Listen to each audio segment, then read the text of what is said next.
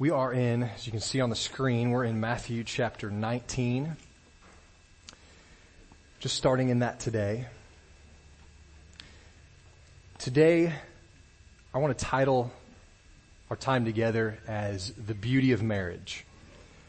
Jesus gets into a discussion with the Pharisees that is, um, that's interesting. It's, it's interesting, first off, to me that it was such a hot topic in his day because it remains so in our culture even today. Uh, and that's questions about divorce.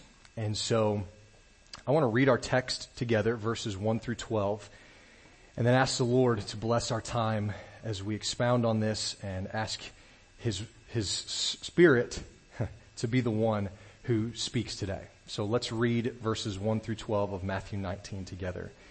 Now, when Jesus had finished these sayings, he went away from Galilee and entered the region of Judea behind the, beyond the Jordan. And large crowds followed him and he healed them there. And Pharisees came up to him and tested him by asking, is it lawful to divorce one's wife for any cause?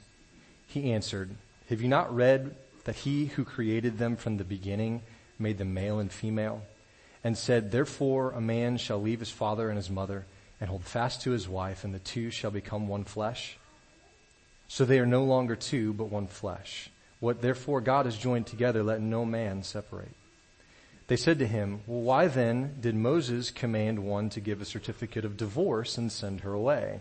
He said to them, because of your hardness of heart, Moses allowed you to divorce your wives. For from the beginning, it was not so. And I say to you, whoever divorces his wife except for sexual immorality and marries another commits adultery. The disciples said to him, if such is the case of a man with his wife, it's better not to marry. But he said to them, not everyone can receive this saying, but only those to whom it was given. For there are eunuchs who have been so from birth, and there are eunuchs who have been made eunuchs by men, and there are eunuchs who have made themselves eunuchs for the sake of the kingdom of heaven. Let the one who is able to receive this receive it. Let's pray. Lord, um, just as any other week, when we open your word, we believe that these instruct us, they train us, Lord. Uh, they are the truth that we need to conform our lives around, not the other way around. We don't conform scripture to what we desire. Um, and I pray that that rings true even today. Lord, as we discuss these things, we pray that your spirit is within us, your spirit is among us, and Lord, that you would be glorified in how we see marriage today. We pray this in Jesus' name. Amen. My question to open today, are you going to turn this down a smidge? Yeah. Okay. My question to open today is, is really, it's a rhetorical question because I know what y'all would answer, but I feel like it's helpful to, to, to do this. We, do we value the Bible as God's holy inspired word, unchanging throughout time and culture? Yes or no? Okay. You answered as I expected you would, and that's a good thing. Um, G- Jesus' response to the question about divorce is not a popular stance today. Many people view what he said as antiquated and outdated and in need of reform. But if God's word does not change, then his design for marriage has not changed either. Can we agree with that? Okay. If God's word is our authority, then we desperately, desperately need to hear the voice of the one who created marriage in the first place. And so we believe that we have read his word and that will instruct us as we live. Uh, this was the most challenging sermon I've ever had to prepare for. Um, and it's because of the content within it. Uh, divorce is hard. If you've been divorced, you already know that. I don't have to remind you of that. You get it. Uh, if you're a child of divorced parents, you really understand this. Divorce is hard. This is not, this is, it's just not an easy thing. uh, I would feel pretty confident standing before you guys today and say that every one of us in some way or fashion has been affected by divorce. Whether it's a family member, you yourselves, um, someone else, a friend in the church, we've been impacted by divorce. And you all know the statistics. I'm not going to take a lot of time talking about statistics, but I did want to point out what we probably already know. Um, the American Psychological Association, whatever stock you want to put in that, um, says 40 to 50 percent of marriages end in divorce. And unfortunately, that percentage doesn't really change in the church any longer. Um, not only that, but people that are remarried after that, the um, percentage of divorces just skyrockets. Um, in Missouri, the married population is almost 40% of every person in, in Missouri. Out of that, the divorced population is 12.2%. So in Missouri, the figures are maybe a little bit more encouraging. It's only 30% in our state of the divorce rate.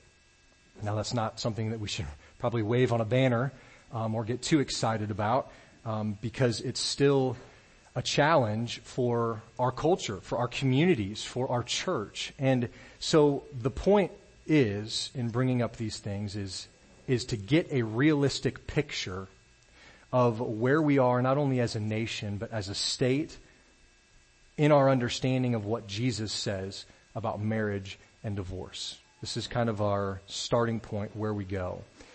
Unfortunately, as I already mentioned, our culture and even our churches today don't really reflect biblical standards in marriage as they should. I wish I could stand up here and tell you that things were improving in that regard, but numbers say otherwise. My hope today is that we will approach this text in our hearts um, with hearts that's softened by the gospel, softened by the Lord Himself, so that we can see our need for God's instruction on this topic and also genuinely care for those affected by divorce. Our commitment to Jesus and His Word must compel us to speak with clarity, with sensitivity and compassion into a culture that honestly is addicted to divorce. So, if you're getting tired of us always talking about the context of the verse we're studying, I'm sorry to disappoint you again today but we need to consider the context that we're here with. Jesus and his disciples have moved on, right? They've now moved to Galilee, I believe it says, and he is preaching and teaching and healing people. So they've moved on from where they were in Matthew chapter 18. And yet that conversation that Jesus had with his disciples about the church and how we care for one another in the church, I'm sure is still fresh in their minds. And that's the context of this. He had just spoken with them about forgiveness, about how to correctly go to a brother or sister who is in sin, or how to apologize to a brother or sister for hurting and harming them. Jesus was teaching Christians how to resolve conflict and be reconciled back to one another. That was just what he was talking about at the end of Matthew chapter 18. So really, if you think about it, Jesus have, has already taught how to deal with disputes between Christian husbands and wives in chapter 18. Through the process of church discipline, of going to them, then taking someone else. Um, it's, it's a little stickier in interpersonal relationships like a marriage, but this is still the process that we deal with brothers and sisters in Christ. Far too often the church, uh, its leaders and its members, I, I'm afraid, have been content to just sit idly by and watch our brothers and sisters struggle and fail in our marriages. Think about it. If a Christian is contemplating divorce, who is the first person they're going to contact? It's probably not the pastor. It may be a close friend, but more likely than not, it's a divorce attorney. Isn't it? And that's indication of where we're at today in the church and as a culture. I mean, you can go and submit your form online in a matter of minutes that all it requires is a few signatures and a little bit of money and the state says you're not married anymore. What you vowed and covenanted together on your marriage day is null and void, the state says. That's all that it takes. So oftentimes we ignore this in the church. Now, um, we've been preaching through the book of Matthew. Uh, I did not choose to preach on this text. Um, this was not. I did not want. To, I was trying to pass it off to anybody else, and it, God didn't let me. Um, this is hard. This is this is not fun. But I, I'm convinced that God's word is where we start with these sorts of things, with this conversation, with all of this. Um, I, I'm afraid that in the church we have really shirked our biblical responsibilities and have been content to let the state define what marriage is and is not. We've let the state regulate the view of marriage. Of course, this has caused all kinds of problems because they now are defining what a marriage really is in our culture. The state is.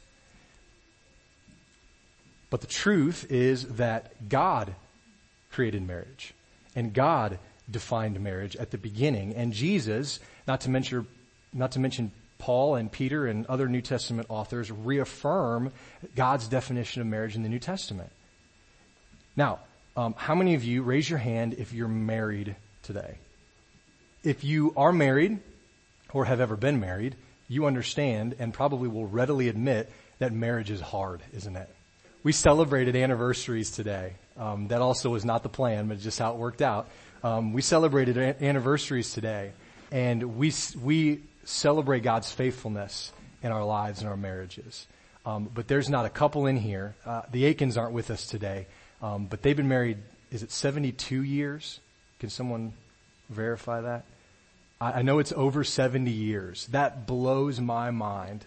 I was going to interview them in front of you all, so it's a good thing they're not here. But um, even them, I guarantee you, they would say marriage is hard. It, it's not easy.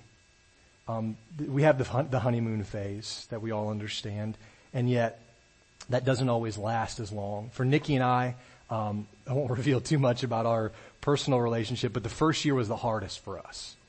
It was the first year was the hardest for us. I had trouble um, you know, leaving everything and clinging to her, as Scripture tells me to. And um, there, we're just young and working things out, and that was the hardest year for us. So I think we still need a honeymoon phase, honey.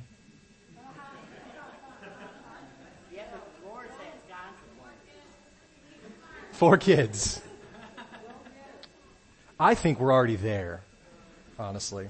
Um, so marriage is hard, and I mean, Paul says if you're married, you're going to have troubles. Like that's, that's a fact of the matter. Um, but he also teaches in Ephesians chapter 5 that marriage is a beautiful thing. Marriage is a beautiful thing. It benefits both husbands and wives, and it is a, an incredible picture of Christ's union with his church, with his bride. But marriage is tough. In churches, we need to be ready to come alongside one another and encourage one another in biblical ways when it comes to marriage and divorce. And we can do this, I think, in, in just practically in two simple ways. Number one is um, we comfort one another with love. We don't need to isolate or ignore couples that are struggling or people that have been divorced. We need to isolate them. We need to love them. We need to, to come alongside and cry with them and serve them and point them to the forgiveness that's found in Christ. The grace that we find in the gospel. So we comfort one another with love, but we also confront one another with the truth. And I don't mean get in people's face and wag your finger at them and scream and holler. I mean confront in love with the truth. We could, we should be comforting one another but not with false truths. If we comfort someone with a false truth, we're not actually comfort them, comforting them at all. We're leading them away from the real truth. We shouldn't tell believers struggling in their marriage just to trust in what they feel in a difficult situation because we know that feelings will drive us to do all kinds of wrong things. Feelings are not the basis for making important life decisions. Kids, young people, if you haven't figured that out already, here's your information for the day. When you're upset, that is not the right time to make a big life decision. Right? Now, we, we tend to think, even in the church, well, I know God wants me to be happy. I'm not happy in my marriage, therefore, I shouldn't be in my marriage anymore. And I don't think that that's the equation that Scripture points out. I don't think that's where our thought process should begin.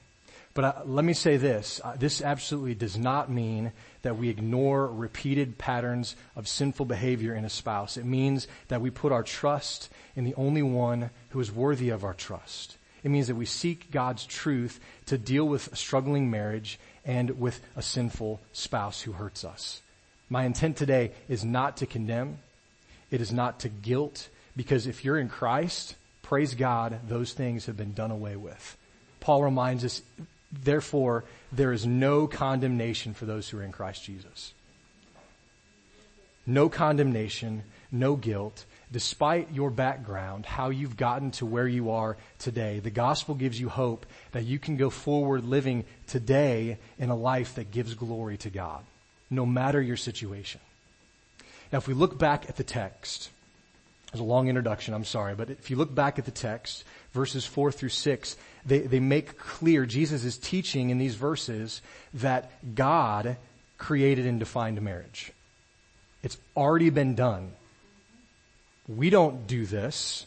It's not defined by the state or the government or the republic that we are as a nation. It's not even defined by our churches today.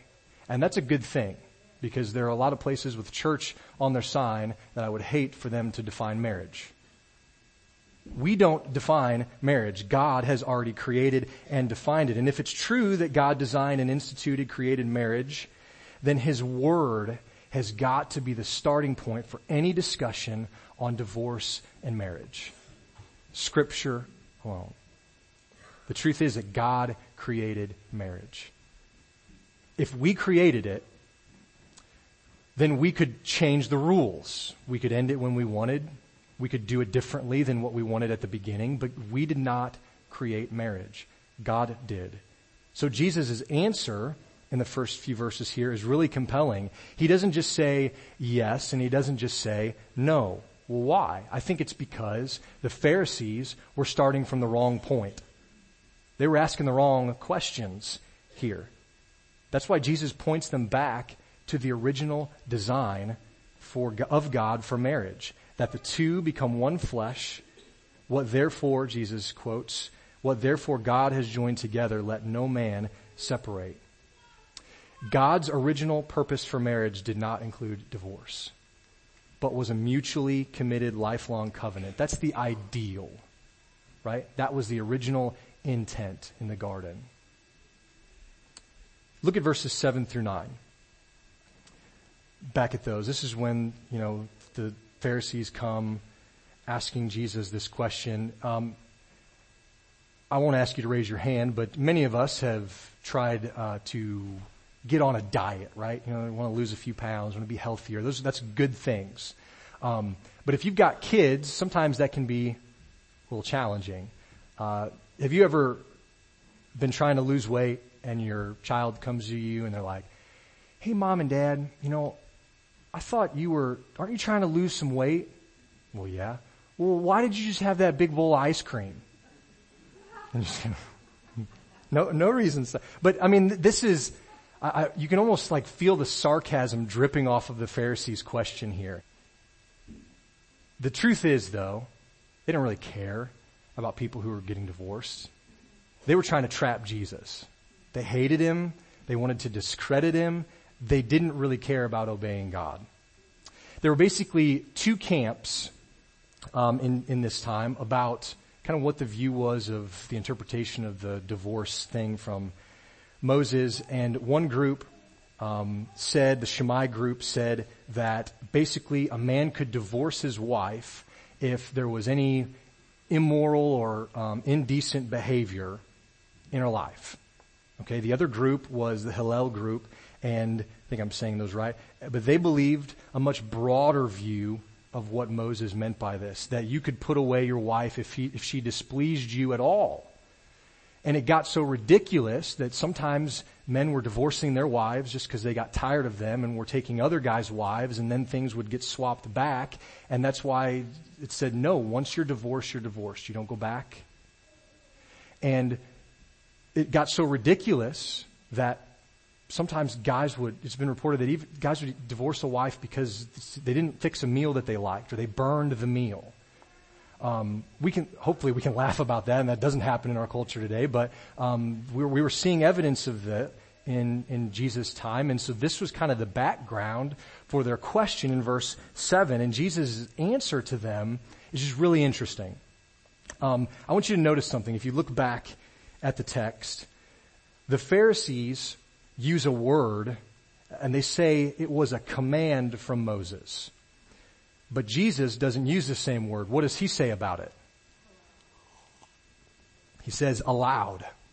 Okay, commanded, allowed, what's the difference? Well, I, I, I think there's a lot. There is a big difference. Jesus points out here in the text too that it was the Israelites' hardness of heart that divorce was allowed. See, Jesus isn't speaking of divorce as something to be celebrated or embraced or even desired at this point, as they were. It wasn't to their credit that divorce was allowed. They shouldn't be proud of this. Moses complained of the people of Israel in his time. He said that their hearts were hardened. And if you read more than just a chapter or two of, the, of almost any Old Testament book, you're going to get this picture.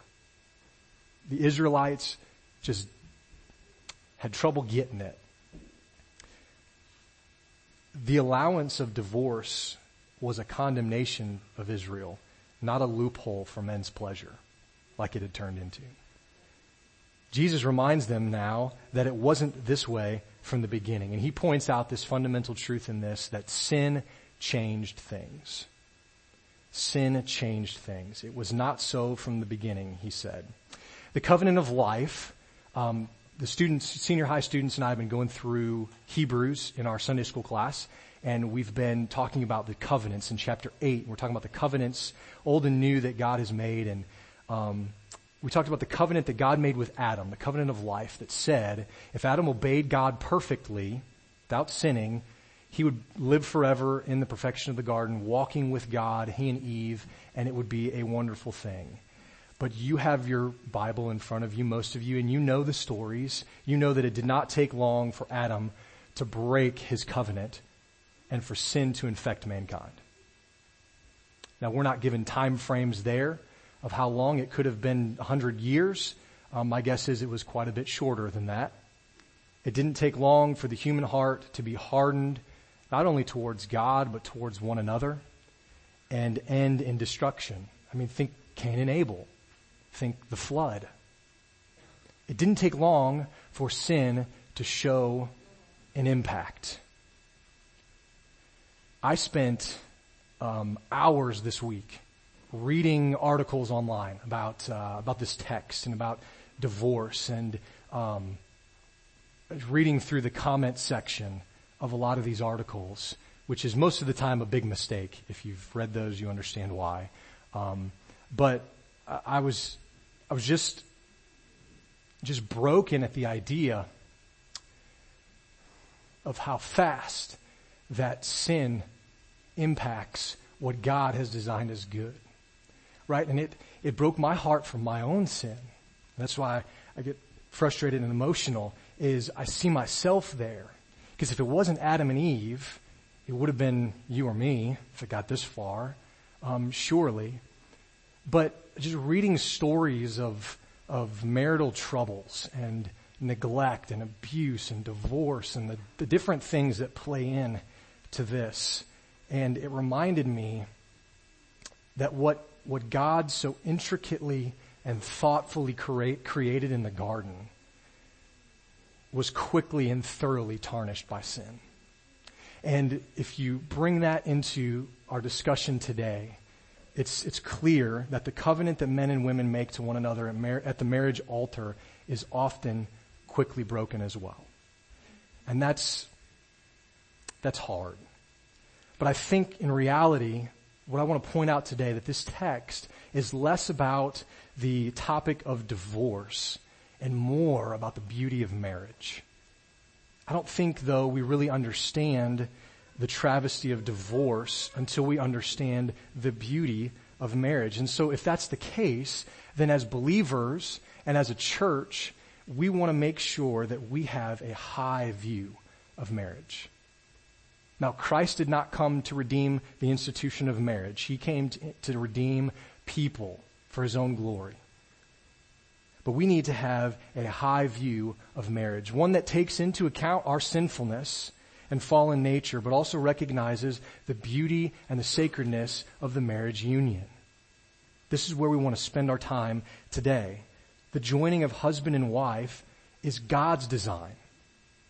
God instituted it right from the beginning. And he said, don't forget this, he said it was good. He said, first off, he said it was not good that Adam should be alone. And so he gave him Eve. This was a good design. This was a good thing. And I just want to point out to myself and, and you husbands, husbands, God gave you your wife. And it's a good thing. Wives, God has given you your husband. It's good for you to have your husband. But we know, as we've already said, marriage isn't easy. And there are times when you're going to have to fight for your marriage. Now notice I didn't say fight in your marriage. Um, that happens. But what I mean is fight for your marriage. There will be seasons and periods when you don't like your spouse very much. That's, that's normal. Um, think about who you're married to. You're married to a sinner. Think about who they're married to. You, you a sinner.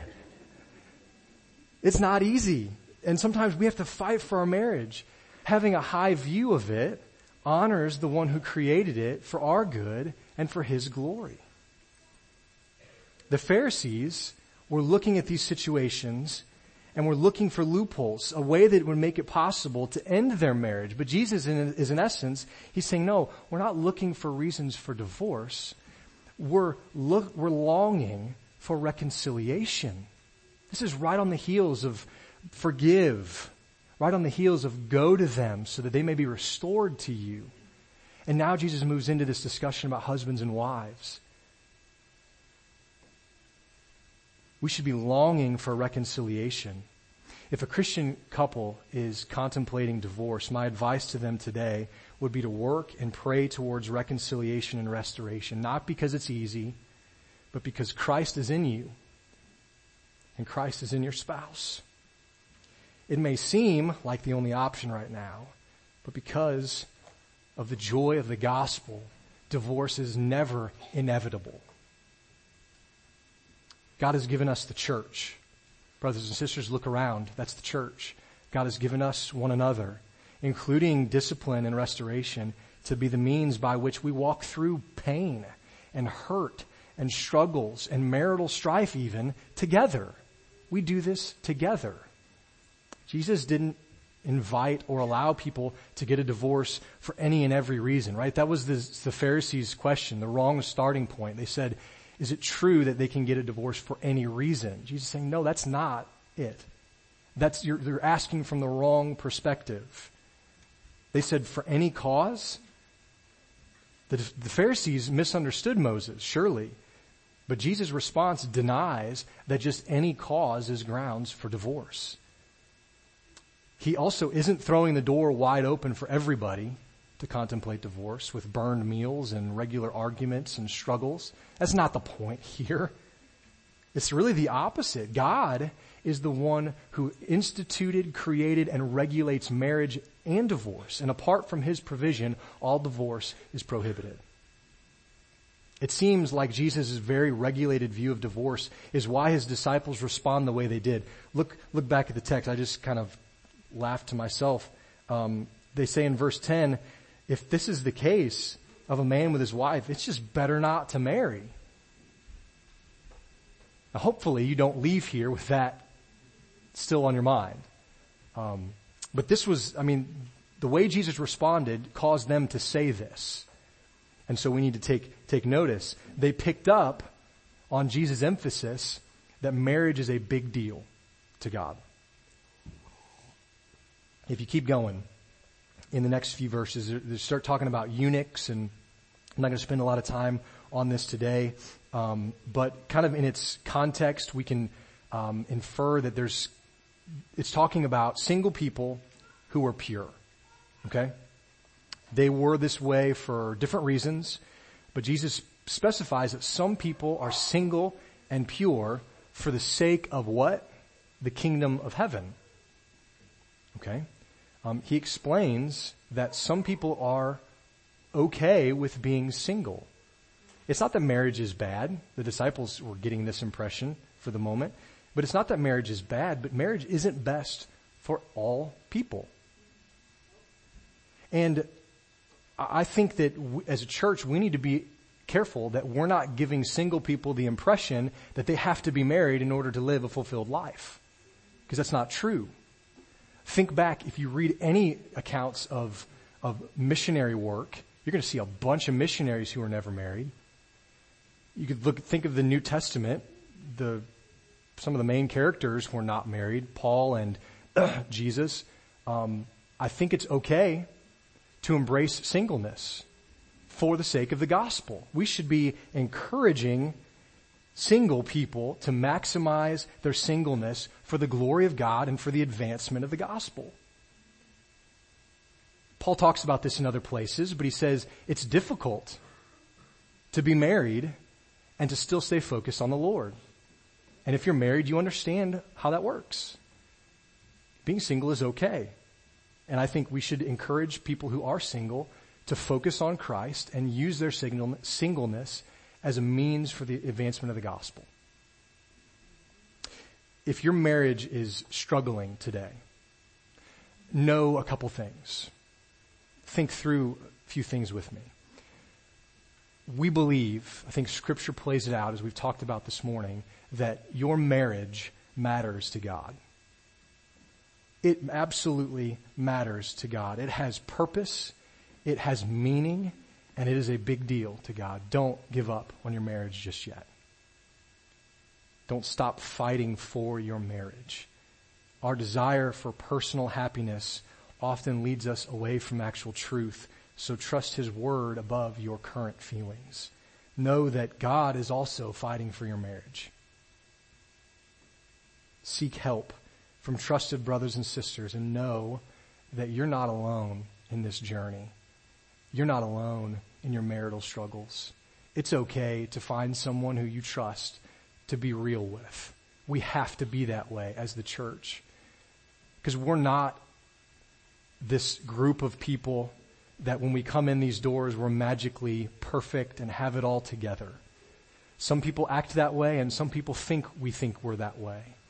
But it can't be true and it shouldn't be what we strive for. We need to be real with one another and open with these things, not blabbing them and, and throwing our spouses under the bus, but seeking help is not wrong. And it should be done in the church, first off, I would say and, and we pray. We pray for these people. We pray for the, the ones that we love. Seek help. Have hope in Him. Keep holding on. Church, come alongside these individuals. I would, I would hope that um, the relationships that we already have, we'd have an, kind of an indication on whether we need to speak truth or comfort people in this regard. Hopefully we know people well enough that we can read them and know when they need to be encouraged and challenged in the Word.